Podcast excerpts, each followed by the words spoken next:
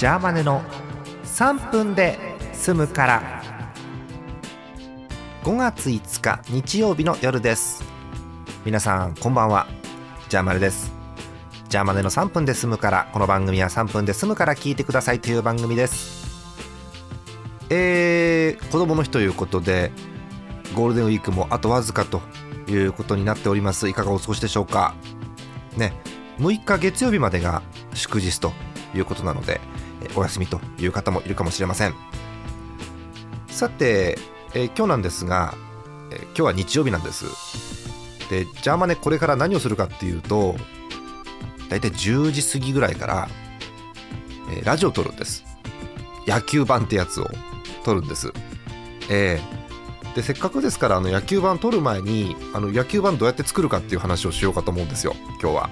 ええー、毎週日曜日に主にやっております。決まってはいないんですがなんか自然と日曜日にやってる感じの野球盤です、えー、私と、えー、日倉さんとあと演舞の東花さんが集まって、えー、野球好きが野球の話を適当にするとそんな番組です、えー、たまに嘘も言いますということでやってますけれども。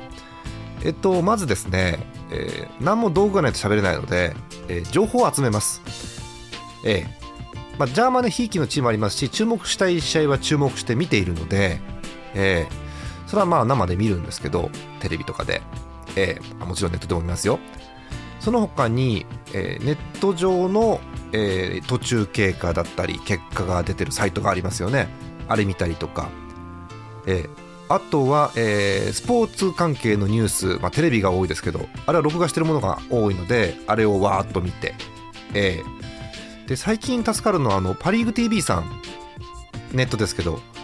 パ・リーグ TV っていうサイトがあの試合のハイライトであったりとかあとは美味しいところをね動画で配信してくれてるのでそれも見られるのが便利かなと思ってます、うん、そんなのを引っかき集めてきてえー、っとどういう順番で何をしていくかを決めると。